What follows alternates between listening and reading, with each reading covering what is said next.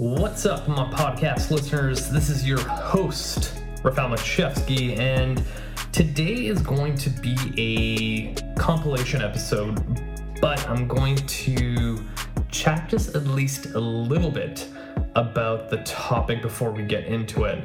Um, this whole kind of idea came through a recent podcast that I was on, and it should be coming out either in September or November. But um, we're going to talk about the importance of assessment. So, I've done two episodes on this already, but I kind of wanted to add a little bit more to kind of complete the series.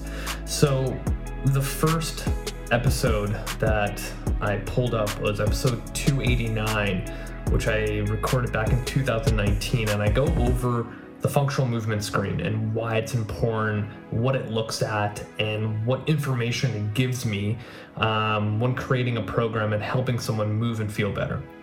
Um, the second one um, is probably a year old. Yeah, probably a year old. Um, and I kind of take bits and pieces of the assessment that I created in my first ebook, and then there's a couple of the assessment movements from um, my newest book, The Ironclad Body Training System, Volume 2. Um, if you haven't purchased that and downloaded it, you should definitely hit the show notes and do that. Um, but what I wanted to kind of add on is not only the importance of getting an assessment done before training, but figuring out what exercises you should and shouldn't be doing. And a lot of people that, you know, I take on as clients, I always ask them, you know, two things. Number one, have you had a trainer before? They all say yes. And then I ask them, well, why aren't you with them right now? And it's usually either two things once again. One, they had a bad experience. Two, they never saw the result that they were looking for. So that already tells me that my industry needs so much work. You know, like for some weird reason, and this is what I talk about in my mentorship all the time, when it comes to trainers, just in general, for some odd reason, we're all in competition with each other, which is like really, really fucking weird to me because we're in the fitness industry to help others. So, wouldn't it be in your best interest to not look at other trainers as competition, but people that are following the same core value that you are? And that can be a freaking whole nother freaking episode on that. But um, one, my industry needs a lot of work, but we're a fairly young industry if you really think about it. But again, that's another topic.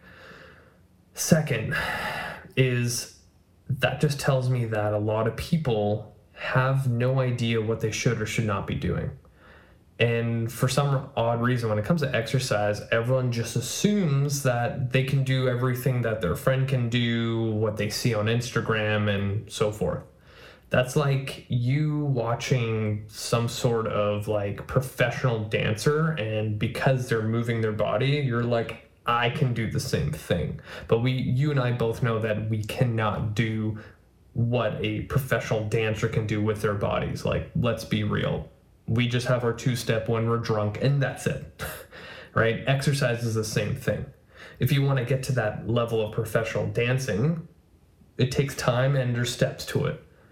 If you want to be able to do an Olympic lift, there's steps to it. But for some reason, you do a class or you join a boot camp and there's advanced exercises and you just assume you can do it.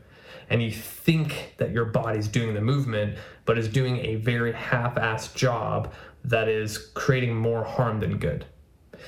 So now imagine if instead you went to this fitness place that you're going to exercise in, and someone decided to do a thorough assessment and could tell you, like, hey, maybe when you train, don't do overhead stuff. Maybe stay away from things like a back squat for now and do these things instead, and you'll see success. That seems like a pretty, you know, fair um, plan. But for some odd reason, any person that I've ever took on as a client that went down the trainer route, they've never been assessed. So they're doing things that the trainer just makes up and hopes for the best. And that approach doesn't get you anywhere. So if I had a clear plan, a clear written um, program that is based on my abilities and have clear goals of what things I want to do, then that's probably going to work out a lot better. Now, imagine if the average person, nowadays, everyone has something that hurts. Now, everyone's had a previous injury, a low back episode, a knee that flares up when they decide to hike and it goes and they you know hike for too long or an ankle that always gets rolled over or an old shoulder injury because they used to play softball in high school and then did a partial tear and then they just let it heal on its own. We all have our history. And that was the major thing that I spoke in the podcast um, this past week was when I do an assessment, before I even um, get into the assessment portion is I want to know your history. I want to know everything up until this point that you're sitting in front of me.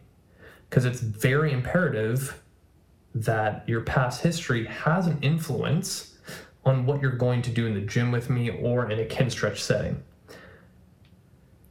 So, an example that I always give, I always make the joke in my um, assessment is like, okay, tell me every single injury you've had since the age of three.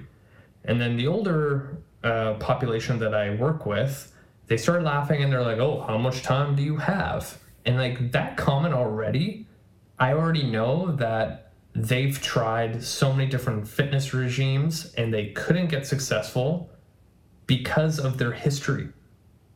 And like, how long does it take to just ask that question to know the previous things that has happened to this individual before you even put a program together? Not that very long. And an example is like, you know, sometimes I'll have people that come in or like, okay, well, I roll my left ankle all the time. Like I've had so many injuries to it. And if I had to put a number on it, it's maybe like eight or nine. And some of them were really bad and some were like okay, and I was able to walk after a couple weeks. And then that person would also say that, oh, and my right hip is like super sore and stiff all the time, and I don't know why. So now, as I'm writing all the history down, I'm like making all these little dots that I'm going to connect at the end of the assessment. And a lot of times it's like, okay, we have this weird left ankle that's always unstable and has this weird pattern of rolling and now your right hip hurts and you have no explanation why. You never directly injured it. Well it's like okay well your left ankle's the one that's always injured so you're probably going to be changing your gait when you're injured. And a lot of pressure is probably going to go into that hip.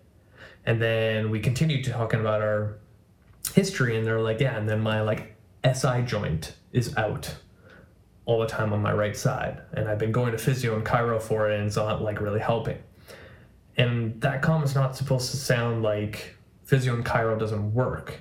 It's more so the aftercare that people tend to miss out on.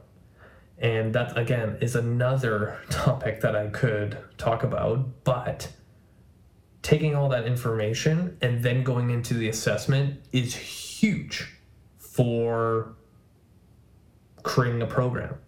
And if you've never had something this thorough, that's the reason why you're not successful. That's like you wanting to save enough money for a retirement and you go to a financial planner and they're like, yeah, like save a hundred bucks a month and you should be good. And like not even talk about any of your past experiences, look into your credit score, look into how much debt you have, or if you own any businesses, or if you've lost your job multiple times, or any other background other than just save money and you'll be good just exercise. You'll be good. It's the same shit. So I'm gonna stop blabbing and um, get into this compilation video, but I just wanted to kind of um, can't even speak today. Um, get back to the point of why assessments are important, and sometimes all I need from the assessment is past history. But in these two episodes, we're gonna go into deeper conversations of specific movement assessments and what they kind of show me and what I gather from it. Um, if you have any questions about um, assessments, let me know. And if you haven't done so already, subscribe to my YouTube channel. Um, next goal now is 500. I'm at 415 subscribers, so almost there at 500 kind of. So if you can please subscribe to my YouTube channel, help me grow this thing so I can reach more people. That would be amazing. Um, and share this podcast. So let's get right into it. Here we go. Hello, boys and girls. Welcome back to another episode of Cut the Shit, Get Fit. I'm your lovely host, Rafal Matuszewski, and as promised, this solo episode is going to be an actual presentation that I've done a handful of times, and this also serves a great purpose because I need to record this for my mentorship. So today's topic is assessments and more specifically the functional movement screen that I use with every single client that I've ever trained in my entire career essentially and I'm basically going to explain why I use it, why I think it should be the gold standard for every coach and then when you get really, really um, comfortable with this one, that's where I encourage people to kind of branch out to other assessment tools out there and figure out the best way for yourself. And I know in the industry there is a lot of debate of why the FMS is not the gold standard, but at the same time, I find that these people are more criticizers than actual people that you know improve our industry in the whole. So when you look at the functional movement screen and what it's done in over two decades now um, it's honestly laid a foundation for so many other fitness professionals out there. And if someone can point me in the direction of a company that's created an assessment tool like the fms that have paved the way and has explored movement like no other person out there, I'm waiting. so, without further ado, we're going to go into the functional movement screen, how I use it, and get to a point where um, we'll look at the overhead squat, and that's where I'll stop, maybe, or go a little bit further. We'll see how we do on time. And if anyone wants to learn more specifically of each movement, um, I can send them a link to the actual presentation I gave in person. So for those listening, I am going off slides, but I'm going to try to depict a beautiful picture for you listeners and those who are watching over YouTube. Enjoy the show. So, functional movement screen. Here we go. We're going to go over the history of the FMS, and it all starts with this guy, Gray Cook and not this guy, Grizzly Adams. So if you're listening, I have a GIF image of Grizzly Adams close up where he looks exactly like Gray Cook and he's just not nodding away. Um, that's another thing to realize is the way I present. I put in a lot of funny GIFs and memes and things like that, and that's how I create presentations. I start off with funny memes and GIFs and then work the information around those things. But in this one, I don't put a lot because heavy on information. So, who is um, Gray Cook? Well, easy enough. He's a physical therapist, he's an author, speaker, strength coach, and the creator of the functional movement screen, which we are going to go over today. And he started the foundation and process of creating the FMS back in 1998, and the premise was to place a standard on movement. So he was kind of frustrated in physical therapy school where there's all these different orthopedic tests. And a lot of them will you know test internal rotation of this joint external rotation of this joint and blah blah blah blah blah blah. But it never translated to human movement and how the body worked when you placed exercise upon it so, a good example is if someone doesn't have enough internal and external rotation of their hips, their back squat is going to be kind of all over the place. But maybe that same individual, when you place them under a barbell and you know they have terrible internal rotation of their hip, but for some reason their squat looks good. Why? right? So this is the struggle that he had, and quite beautifully, he created the screen that would translate directly to what you did on the gym. Then he wrote a book about it called Athletic Body in Balance, I think in 98, 99. And this was kind of the first adaptation of um, the FMS. And then he also wrote a very thorough book called Movement, where he goes and um, goes in great detail of what the functional movement screen is and the SFMA, which is the practitioner version of the FMS, which we'll get into. But essentially, um, if you want to know the ins and outs of the functional movement screen, the book Movement is highly recommended. Um, it's a little bit more on the science side, but I've actually had a handful of clients that are interested in training that went down the route of buying the book and were kind of floored with like, holy crap, like this all makes sense. Um, some other good resources. Um, Gray's done a lot of DVD um, presentations and collaborations, and he's done one with Greg Rose, who's a chiropractor, and he's the co founder of. Um, TPI, which is an abbreviation for the Titleist Performance Institute. So the TPI actually has their own assessment that Gray and Greg Rose uh, came together with, along with other fitness professionals and therapists out there in the industry to create a specific assessment for golfers.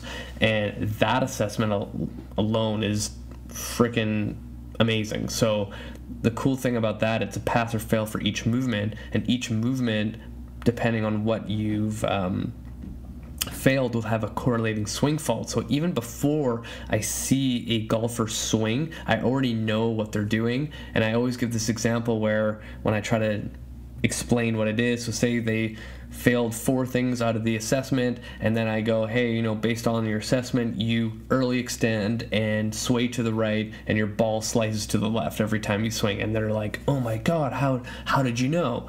It's just the freaking assessment. This is where I think a lot of coaches miss out. Like, this is where I don't understand why so many coaches train clients without doing a thorough assessment. It's like, how do you know what to do with the individual? Like, it almost makes you more of a professional being prepared going into the session if you know X, Y, and Z about your client and what exercises are going to help promote better movement patterns and getting people out of pain, right? Like, this is probably one of my biggest pet peeves in the industry is when I hear coaches that don't have an assessment form. And again, I don't care if it's the functional movement screen or something you made up or something you stole from somebody else, at least have something to figure out what direction you're going to go in when you're training clients. Bam, rant over. So, another couple people that he's collaborated with Dan John Lee Burton. Of Dan John if you don't know who he is I've had him on my show early early on. Um, he's been a strength coach for 30 40 years and he's adapted a lot of the teachings of Gray Cook how to assess athletes how to make them stronger faster and without fucking up their joints. Uh, Lee Burton is the co founder of the Functional Movement uh, Company and is also another physical therapist. Really, really smart guy. Another person you should definitely follow.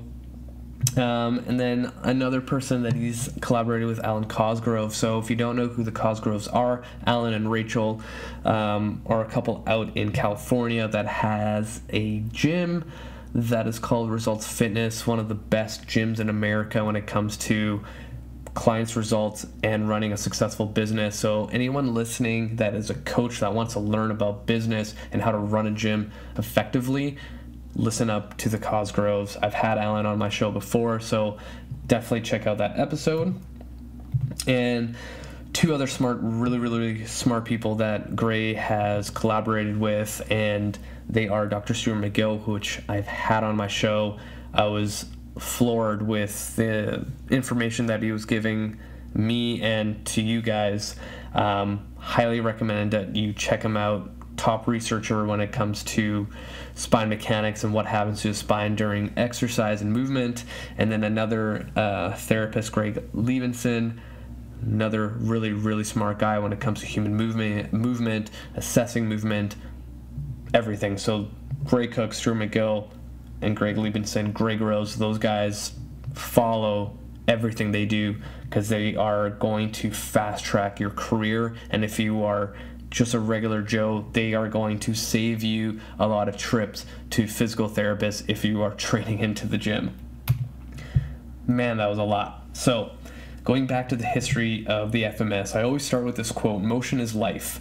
I really, really love this saying because it makes a lot of sense. Like, our bodies are designed to move right? When we don't move, things don't work that well, right? I always make the um, stupid joke to patients that if you don't move a joint like it's designed to, if you don't use it, you lose it, right? Your body is a very smart machine when it realizes that, hey, you haven't moved your hip past 90 degrees because you sit all day, I'm going to take away that ability because it's energy sucking for you to squat below 90 degrees because you have not placed that stress. So now when you go into your gym and everyone's squatting ass to grass and for some reason you are getting stuck at 90 degrees, it's because your body's adapted to that.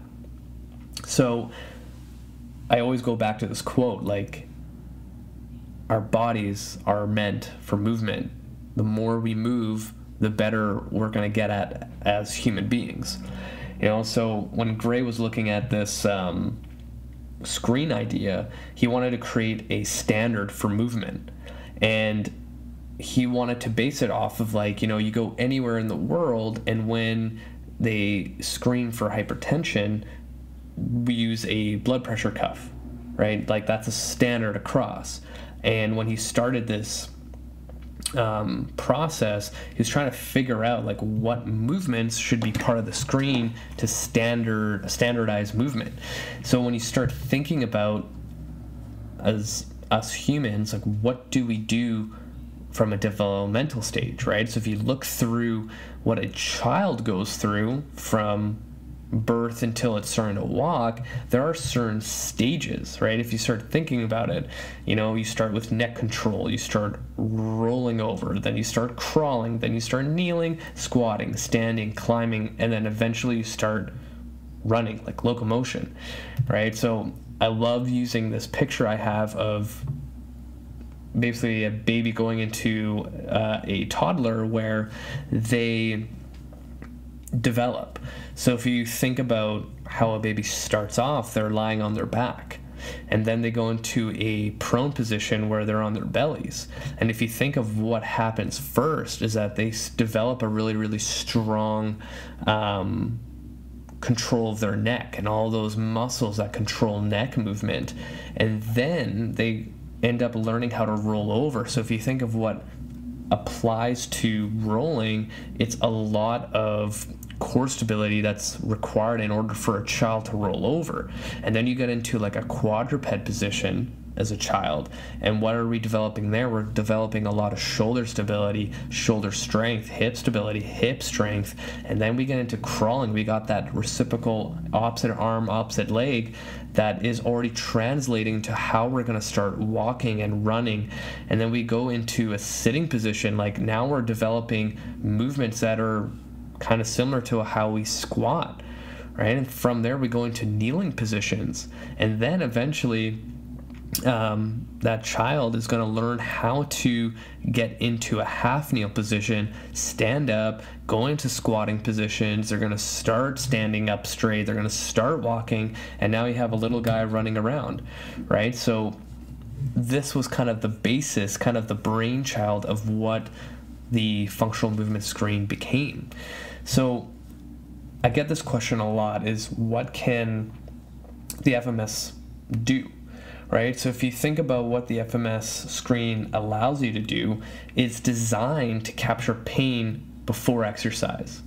Right? So I think this was done so beautifully because so many times when you train somebody, they've had a history of injuries, car accidents, joints that are stiff, joints that are achy and pissed off and wouldn't it make more sense to know all those things beforehand when designing a program right like say you started exercising and you want to put in shoulder press, for example, because everyone at the gym does the shoulder press. But if you have a joint that's achy, you pressing overhead on a joint that's not functioning the way it should be, it's probably not going to feel good afterwards. And it's probably not going to feel any better a month from now if you were consistently pressing overhead.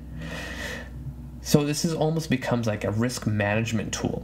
So when I get someone in and I ask them, tell me all your injuries that you've had in your life, most of the time people are not going to tell you anything. They're going to be like, you know what? No, I'm good. There was one time I rolled my ankle and that's it. But as you start doing this screen, when things don't feel right, don't move right, there's pain captured, they go, oh, well, actually, I did tear my rotator cuff and never rehabbed it. And you're like, okay, here we go. So now you write down on your little sheet for the FMS that I'll talk about soon is all right, this person has a torn rotator cuff back in 2004, never rehabbed it, and now we're not going to do any pressing overhead. And I'm going to get into that as well. So, the other thing, too, that a lot of people make the mistake is that the FMS is not a musculoskeletal evaluation, it's not an orthopedic test, it is a screen for movement. So many coaches that do end up going into the FMS when they look at certain movements, they overanalyze, overthink. We're like, well, the hips were doing this thing, the toe was going out a little bit. It's definitely this muscle and that muscle not firing at the same sequence, and blah, blah, blah, blah, blah, blah. No, it's just a screen for movement. Can the person do it? or not with efficiency. So I always tell people, especially coaches that are starting out, you are not a chiro or a physio or any kind of therapist or medical professional out there to decide whether or not a joint is whatever medical term you want to give it because the shoulder mobility test presented this. It is just a screen that will allow you to rate and rank movement patterns. And if there's any kind of dysfunctional pattern, which is, you know, if you know a shoulder that is able to press overhead, you would ideally think that their bicep would be able to be right beside their ear and not like at a 90 degree angle like you're bench pressing while standing. Um, and if there's any asymmetries, because you'll see this in the FMS too, is that say one shoulder has really, really good mobility, and for some reason the left side, terrible, not even comparable to one side. So now you have all this new information of how this person's um, body's functioning. And then this is the big one. You're not able to diagnose anything from the screen. Just because someone scored super, super low or just failed every single thing, you can't say, hey, because you did this, you have X issue with your joint. No, it's can they do the movement or not? So, what you're able to do with the functional movement screen is identify pain, how the movement looks, if there's any dysfunctional patterns and asymmetries. So, with that being said, when you have this information, you can now start create a blueprint for yourself or for um, a client that you want to train. So when you think about it, um, when there's a dysfunctional or asymmetrical pattern um, found in the client, they usually will have a higher risk for injury. So this is where the FMS gets a lot of let's say flack or like people arguing that hey the FMS can't predict people having injuries. Yes, I get that and the research is not the greatest on it. But if someone's shoulders, T-spine, hips and every other joint in their body doesn't move as well as say someone that has no issues whatsoever and they go through the FMS like nobody's business, I would probably predict the person with terrible joint mechanics is probably have a higher chance of injuring themselves, especially in a gym setting when they have no idea how to move their body, right? So if you take off um, the whole debate whether or not the FMS can predict injury, the FMS is definitely a good route to go down if you want to have a baseline of how people move and what you should do with them, right? So when people don't follow it's kind of like the FMS flowchart of movement and how to improve movement quality. Essentially, what happens is when you go to the gym and you're following a program that you downloaded or bought from a coach that's not specific to you because they've never done an assessment on you, or you found a magazine and you're gonna do a workout called, you know, six weeks to a bigger chest, what you're doing is essentially building strength over dysfunction. And what that means is you're gonna end up injured or having a more achy joint than it should be. And I use this analogy all the time where you're basically throwing grenades and hoping for the best. Most people don't know how to program for themselves or for others. So, at least if you are well rehearsed in how the FMS works, you have somewhere where you can start. So, if you think about it, if movement, any movement, is dysfunctional and you're building on top of it whatever you're building strength, endurance, hypertrophy it's going to be flawed and compromised. Right? So I use this analogy a lot where, um, you know, you're hitting a square peg in a round hole constantly, and eventually something's going to snap, break, chip, whatever. So, what I try to convince to new trainers is that you know, we should consider movement deficiencies first before we develop power, strength, or flexibility, or whatever the goal is. If you know someone's shoulder doesn't move the way a shoulder should, wouldn't you want to improve that joint before you start slapping 225 on a barbell? Something's going to give, right? If you are not good at being a human being, when you try to do exercise, you're not going to do too well. Remember, exercise is a human invention because we don't move as much as we did back thousands of years ago, right? Even athletics, like our shoulder joint is not designed to throw a baseball 30,000 plus times a year without any kind of compromise to the joint itself, right? So we need to look at what's deficient in our bodies first and create a base and focus on the fundamentals and not super sexy exercises that we find on Instagram and Facebook. Right? If you want to win the game on feeling and moving better and getting strong and getting lean, following the protocol from the functional movement screen is a way to go. So, if you translate this to how people want to lose weight, for example, and you take them through the functional movement screen and they're a disaster, but their whole goal is to lose weight.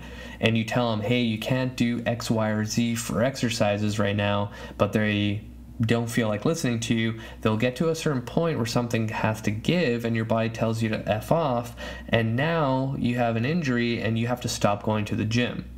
And we all know when it comes to successful weight loss, it's the long game. So now, when you go back into this whole rehab and movement world, it kind of coincides and almost becomes the partner to successful weight loss and fat loss. Because if the body moves the way it should, you can continue exercising. Like, I don't understand why people don't put two and two together. But this is where, as us coaches, we need to come together and educate, and people should know that your joints need to move well in order to do exercise. So there's a system how the FMS works. So there is a FMS level 1 certification that teaches you how to use the screen and how to interpret it and kind of starts off of how and what to do afterwards. And then they have the FMS level two, where it goes over corrective strategies, how to improve people's um, mechanics when it comes to movement. And then, like I um, uh, mentioned earlier, uh, there's a therapist version called the SFMA. Um, so that essentially is looking at the FMS and breaking it apart even further.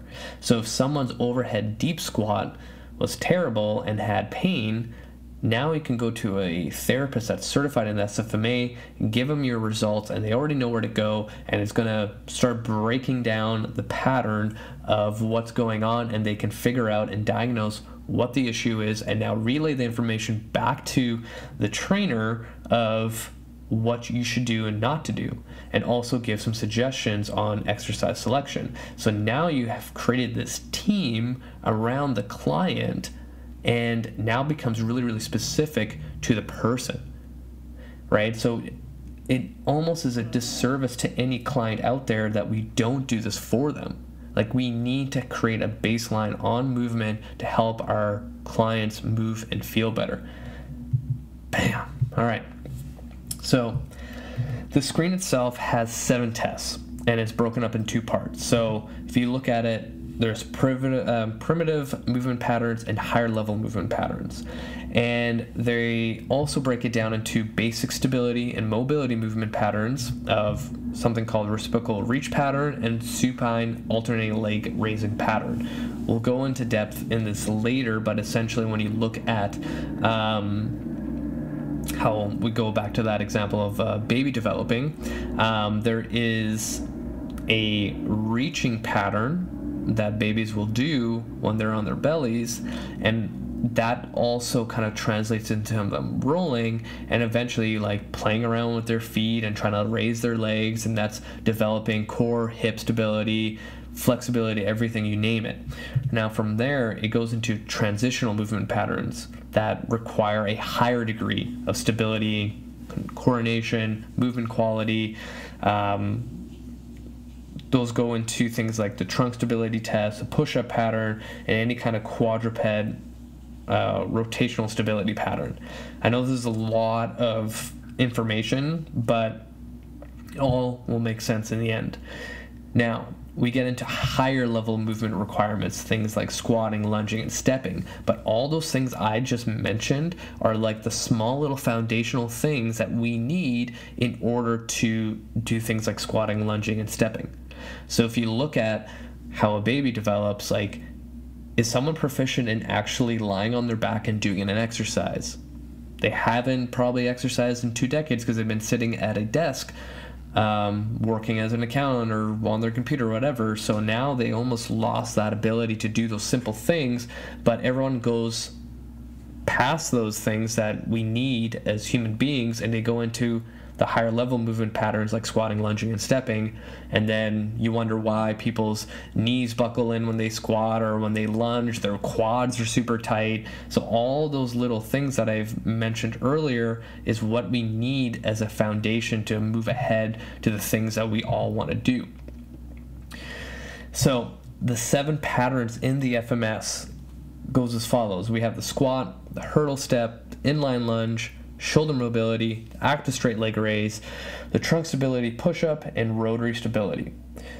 So, breaking this down a little bit further, the squat, hurdle step, and inline lunge demonstrate a core stability in three essential foot positions as us humans experience on a daily basis. And in the FMS community, we kind of refer to them as the big three, and they require the most um, core stability, coordination, motor control, you name it. Like those are the three that you need to be able to function really um, highly at in order to move without you know pissing off any kind of joints.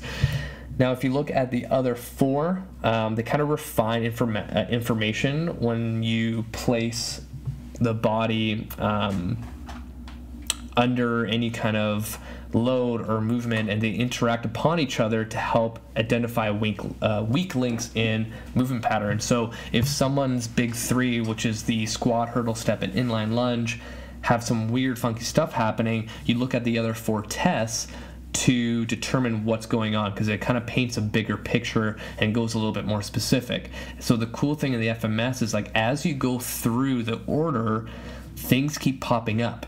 So an example is if someone's right hip is doing some weird thing in the squat, that right hip thing is probably going to show up in the hurdle step, the inline lunge, and then again in the active straight leg raise, probably in the rotary stability test, and it's just going to keep popping up. So now you see this um, pattern, and now you kind of know where to go. So everything works in harmony in this um, screen, and I think that's where this should be kind of the gold standard. They work upon each other, right? So the other thing um, that the FMS has is a scoring system.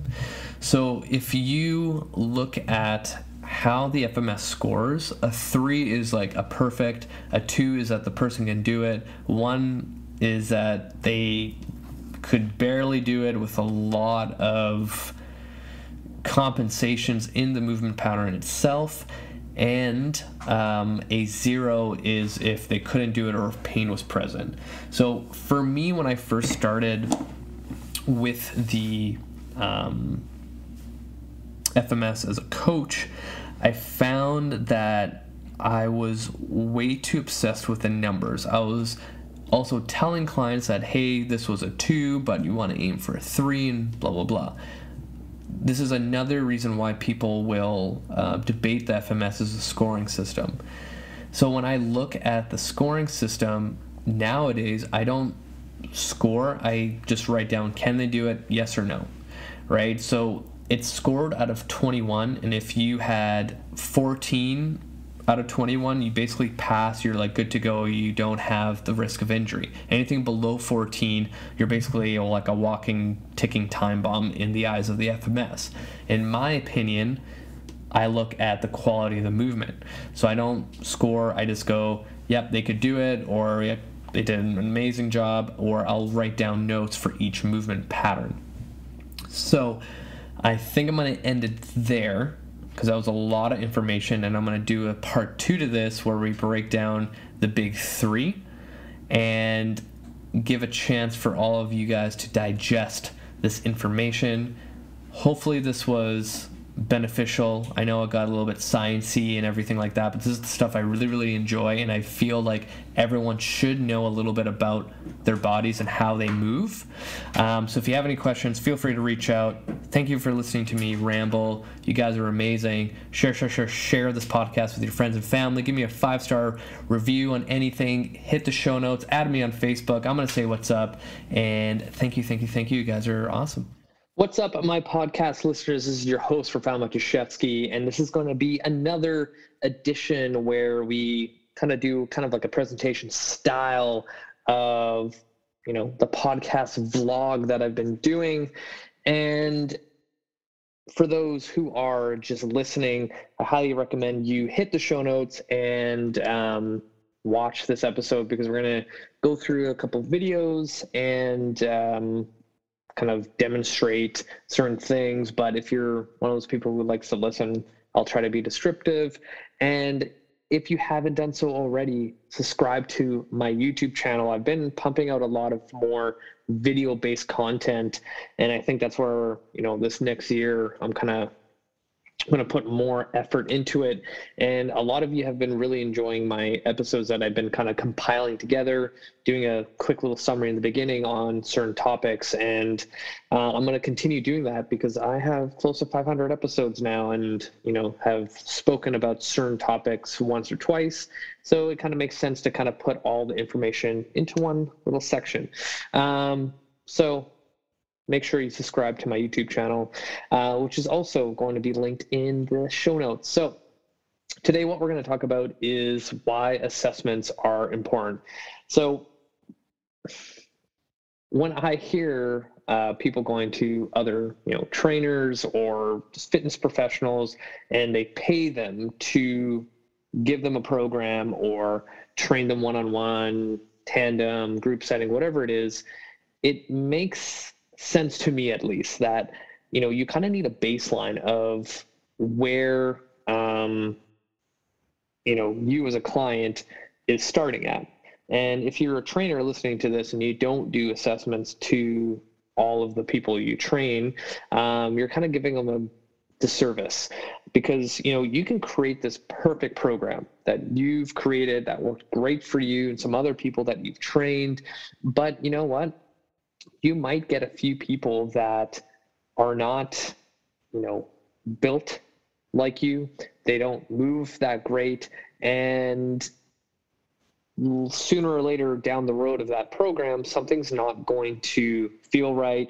Maybe something will flare something up, someone's shoulder might hurt, and you're kind of left to hoping for the best. So I'm going to go through uh, a bunch of my assessments that I do, and it's actually in my book. So this is going to be kind of like a preview to the assessment in my book, and you know, a couple things that I look for. And even before I get started, like even before I um, do the assessment, sorry, I'm losing track. Um, I ask a lot about like medical history because it all will um, come up in the assessment. And rather than figuring it out and, you know, just seeing what I see, it's always good to know beforehand if someone had an injury, car accident, or something, because if I know that you tore your ACL 10 years ago, then most likely certain things in the gym and in the assessment, that knee thing is going to pop up over and over again. So it's always good to have those things. So if you're a trainer that doesn't even ask those types of questions before you start, again, please do so. Um, and if you're a client that's training with a trainer and that's never been brought up, then it's time to find another trainer. But um, we're going to kind of go through a bunch of assessments that I do. Um, I'm going to share my screen and uh, showcase um, all of those. So without further ado, I need to move this stuff. I'm going to make myself a little bit bigger. Come on. Come on. I apologize. I feel like I use Zoom all the freaking time, and somehow I still find myself like, how do I do this again? Anyway, um, squat assessment. So one of the things I use quite a bit is this face the wall squat. So what we're going to see here pretty quickly well, look at me with my short hair. Um, so, number one, we're getting about four inches away from the wall, and that's on purpose. I do that across the board. Again, these assessments I'm going to show you, they're not, you know, the end all be all. There's so many ways to skin a, skin a cat, as they say. Um, these are just really basic ones where I physically don't have to be there to see the quality of um, certain movement patterns. And you know, when I train people online, um, this is the kind of stuff that I'll do because it's really, really easy and it doesn't require a lot of equipment. And you know, it encompasses a lot of the stuff that I need to work on with somebody. So the face of wall squat is one of those ones that don't need equipment. It's super quick, super easy, and it doesn't require a lot of like coaching. It's just like face the wall, squat as low as you can. So in this case, my kind of standards are we're to go four inches away from the wall, hands uh, in contact with the wall, and we're going to squat down as low as possible. So you can see here, I squat down as low as possible, get pretty low, and then back up. So the key here is not la- allowing the person or your client to have their knees touch the wall or your face touching the wall or any other points of contact because if you do that one, you're cheating, and it's not going to give you true results of the um, squat test. So essentially, what we're testing here is squat mechanics, obviously, but more importantly, we're looking at do, does your ankles have enough dorsiflexion? Does your body have enough stability when challenged in a squat position? Do your hips have adequate hip mobility? Does your knee joint move the way it should in a squat pattern, does your body have enough thoracic extension? So, what the hell does that all mean? Well, one, if I'm going to place a barbell on someone's back, they should be able to squat as low as I am in this video. If they can't, and they kind of stop, let's see if I can cue it up. Here, before their face and their knees touch the wall, then they have no business back squatting.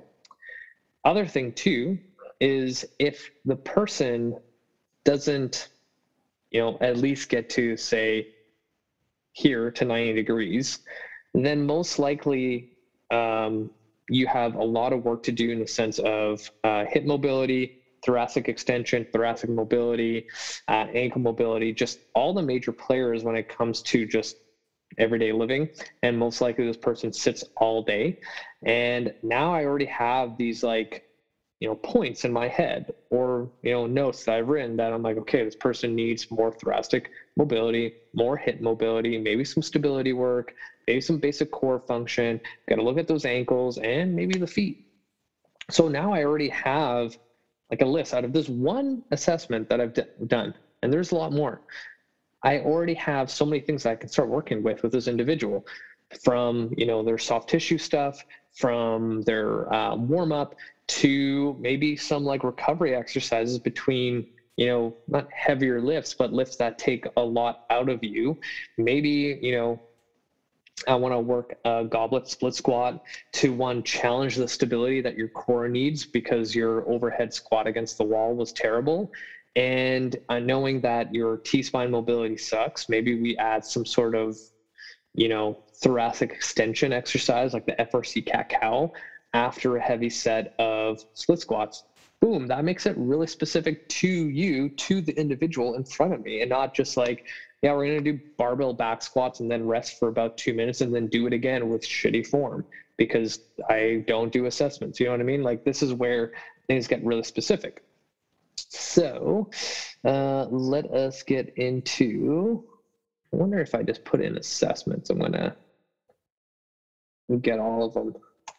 See, if I was smart, I would put this all in a playlist, but um, so actually, the wall angel assessment. So when I see um, a terrible overhead squat, um, I'll go into other breakouts. So this this is what I mean. When I'm at a point in my career where someone books in with me for an assessment, and if I have no idea where they're kind of coming from, or if they're just like general people coming in for training, I'll start with a basic assessment, but a lot of times when I see something where I'm like, hey, that shoulder's doing something really weird, then I'm going to go into something called like breakouts where I will pull from my experience in my career um, certain assessments I've learned over the years where it gives me a little bit more information.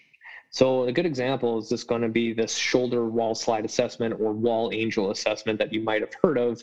Um, because you know in that overhead squat the person was like not able to squat all the way down and you can tell like all this shit is tight so i'm thinking okay thoracic extension is number one but what's going on with the shoulders what if i challenge shoulder mobility and t-spine mobility to see if this person can actually press overhead so what we do here is have the feet out in front just a little bit making sure my low back, shoulders, and head are touching. And then I just do a simple like wall slide motion.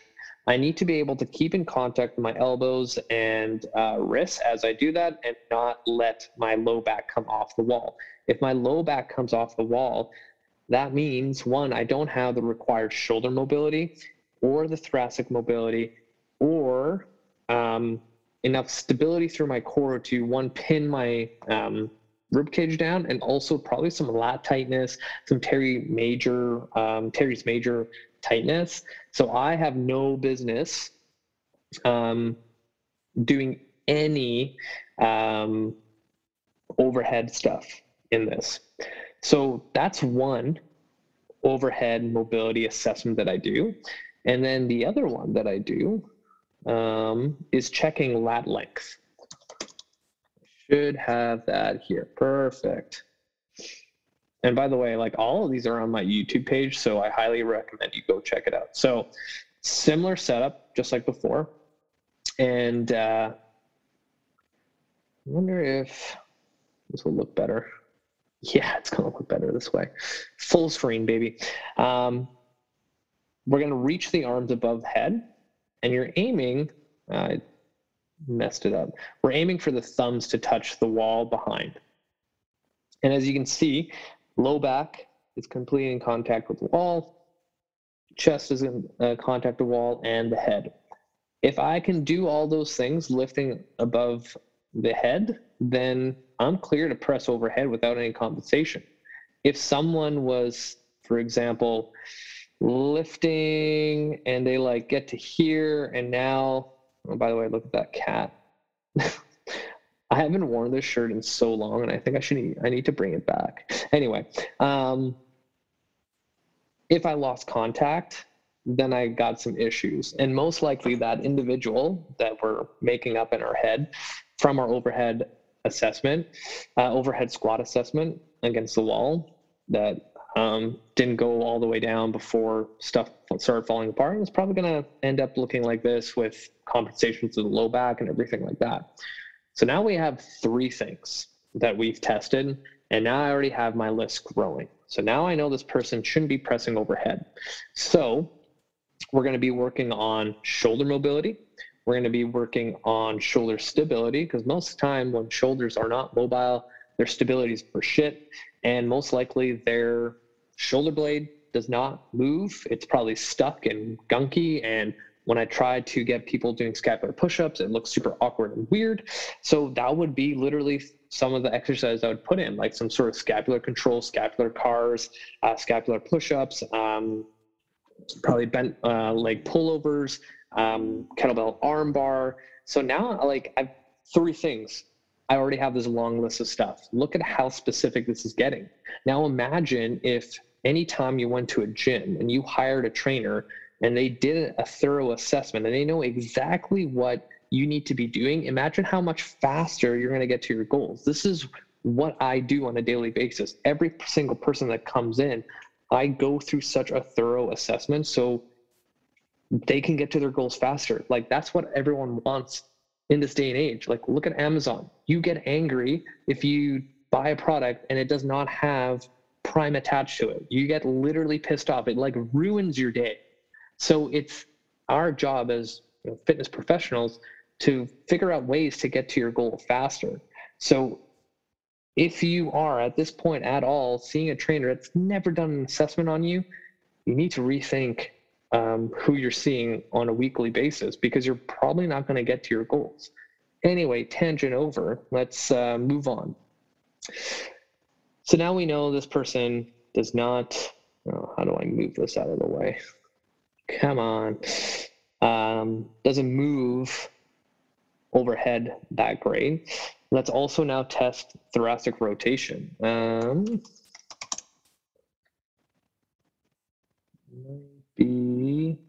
there you go. T spine mobility. So now we know thoracic extension sucks, and we should also test rotation because most likely when someone's thoracic extension does not move right, the rotation sucks. So in this case, how I have this set up is I'm sitting on a box on an angle on purpose. So if you think of this little foam pad as your midline and you measured out the angle between the box and this midline, it's exactly 45 degrees. Ideally, you want to have at least um, 45 degrees of right rotation, left rotation. And an easy way to spot this, and anytime I do this online with somebody, and they're like, for example, filming it and sending it to me, then um, what you're looking for is these elbows to be in line with this uh, box here. And you do the same thing for the other side, making sure you're at least at, in line.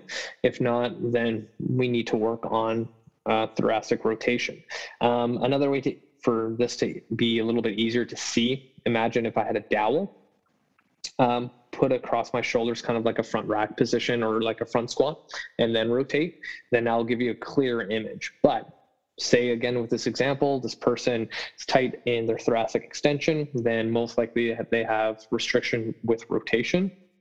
So now I need to think of how to utilize more rotational exercises to improve that mobility. So a lot of open books, T-spine rotations, things like that, T-spine cars will help, but we're kind of working our way from the top down. If this is the biggest thing, when you look at the statistics of low back pain, it's like one out of three people. It's probably now one out of two. A lot of times, when you find those people that have low back pain and they test, um, if you test them for any kind of thoracic mobility, they're terrible at it. So now, this is how it is your T spine, which is the thoracic spine here up top, if that doesn't move the way it should, then guess what's going to compensate for it? Lumbar spine. So when you look at the biomechanics of our spine, our thoracic spine can rotate. It's meant to move. Your lumbar spine is not meant for motion, constant motion. It's meant for stability. And if you take a joint that's meant to stabilize and like crank on it constantly because you can't use this stuff up top, then that low back's not going to be very happy. You know what I mean? Now, what else we got for our assessments? I wonder if I just put in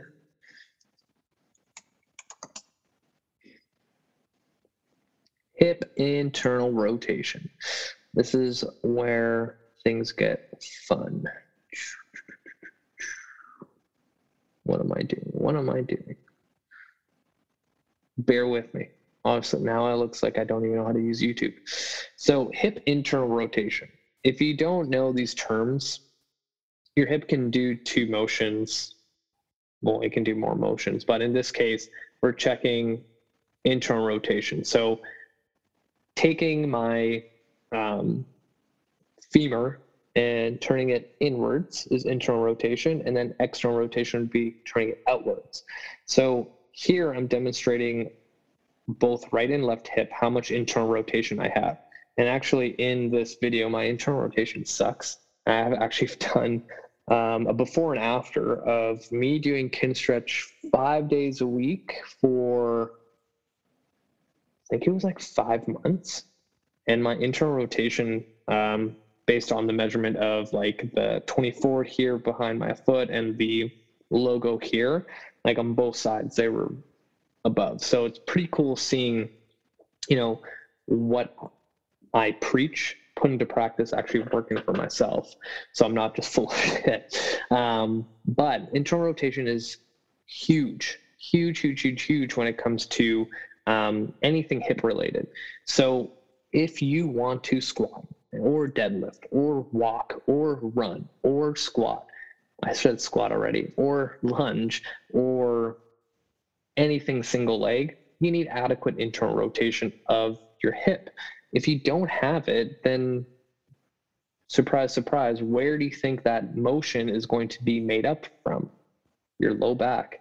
Or your knee might start speaking up in some painful ways, uh, telling you that, you know, as you squat down because you don't have internal rotation, we're going to crank onto that knee joint and now things hurt. So most likely the person that we are talking about um, from the very beginning that had a crappy squat probably doesn't have adequate hip internal rotation. Most of the time, when I test people for hip internal rotation, um, they cramp right into like TFL and um, glute med, things like that. And a lot of times, what that means is like your body doesn't produce that motion properly. So now, when we physically test that one little bit, your muscles don't even understand that motion that you're trying to create. So they end up cramping to create almost like a protective mechanism because they're like, oh, I don't know if this is safe for us to do. Right. So internal rotation is huge when it comes to that. And we're also going to look at external. So if you think about it, actually, let's see if I have it here. Guess not.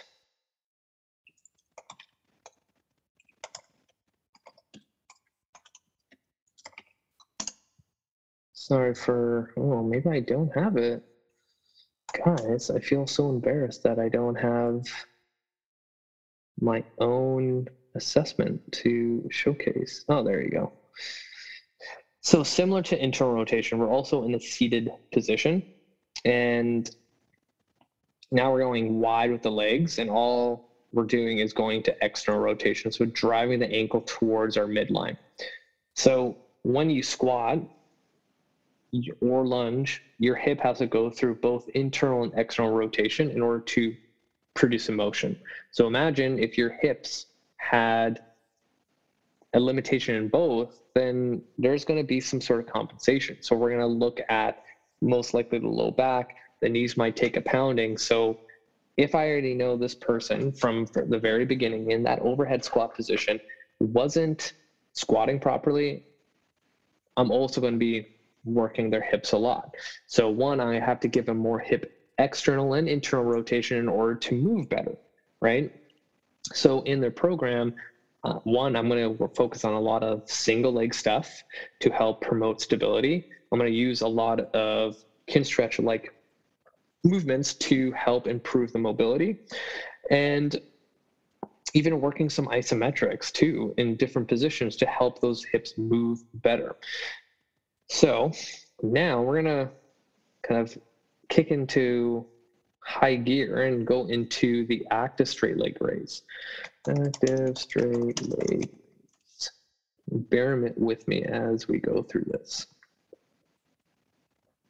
So very simply, the active straight leg raise, most people think it's a hamstring flexibility test, and it looks like it. So as you see here, as I lift my leg, it's like, oh, this dude is trying to test hamstring flexibility. Yes and no. So what I'm actually looking for is if my opposite hip to this right leg that's up can stabilize with my core to actively lift that leg up. If I can get my ankle basically at 90 degrees, this is a pretty good representation of 90 degrees. If I can get it to that position, then deadlifting off the floor is not going to be a problem. But say like our guy from the beginning gets to about here before you see this knee pop off the ground completely, that foot rolling over, my like the chest is arched and everything like that, then the person does not have the prerequisites in order to deadlift off the floor. You do not understand how many times I've had someone come in that's had low back pain, that's an avid weightlifter, and I test them on their active straight leg raise. It looks terrible. They don't have the prerequisites. And I ask, Do you deadlift? They're like, Oh, all the time. I've hit a plateau. I can't get heavier. And every time I try to go heavier, my back hurts. And you're and I'm just like, Thank God you are coming to see me because now I know exactly what to do. From just this one motion, like a pretty thorough exam, like um, assessment um, with these motions, like 15 minutes done, and I already have this long list. So if you kind of recall all the stuff that we went over, we already have so many things that we can work on to put into your program, your warm up, to your homework. And now we're actually going to spend more time doing the things that work well with your body compared to say deadlifting off the floor constantly and taking time off the gym and wondering what the hell why am i going to chiro and physio all the time because my back is flaring up nothing's working right? The last thing i want to get into because i don't want to over talk or ramble like crazy um oops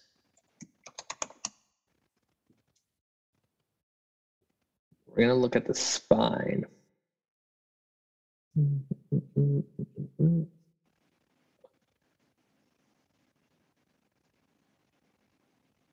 Hmm. Wonder if it's under cat camel. Random thing. Is it cat camel or cat cow? You tell me.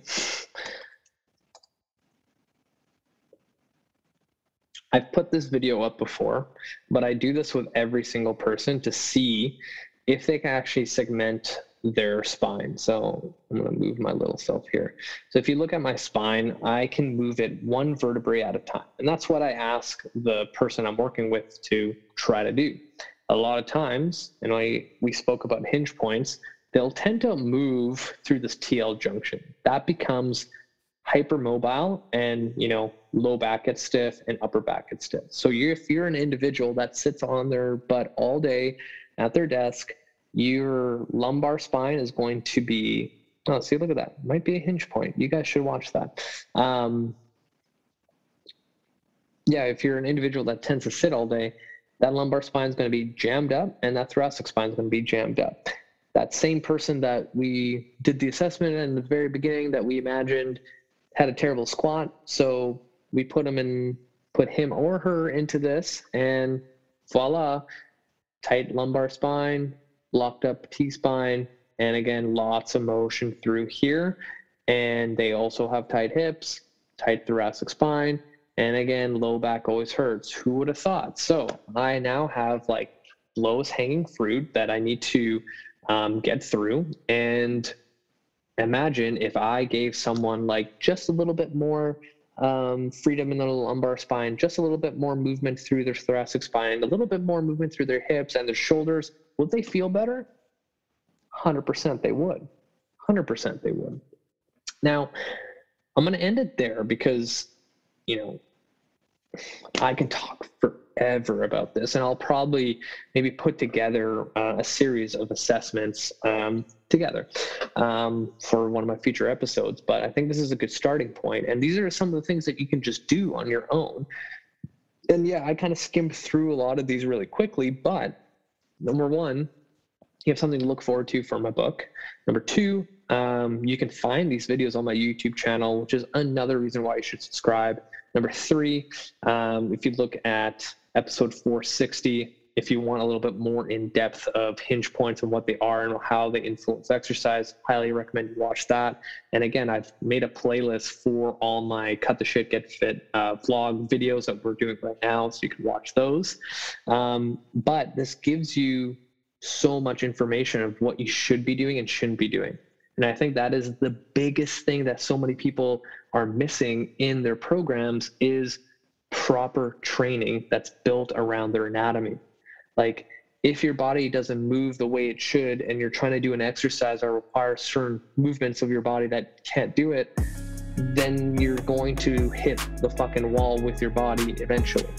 And time and time and time again, I try to explain that on my show and to people sometimes they listen sometimes they're like well i just want to bench press. It's like well your shoulders and upper back are super tight so the last thing you should be doing is that. But that's just my opinion. But the people that i've worked with have seen huge improvements in quality of life um, their lifts their strength weight loss fat loss you name it if they just take the time to actually get a thorough assessment to know what to do and what not to do.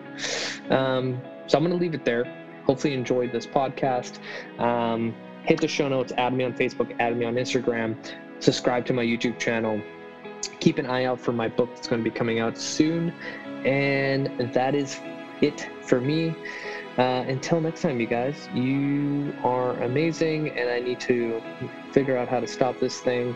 Um, until next time, you guys, crush this week. You guys are the best. Until next time.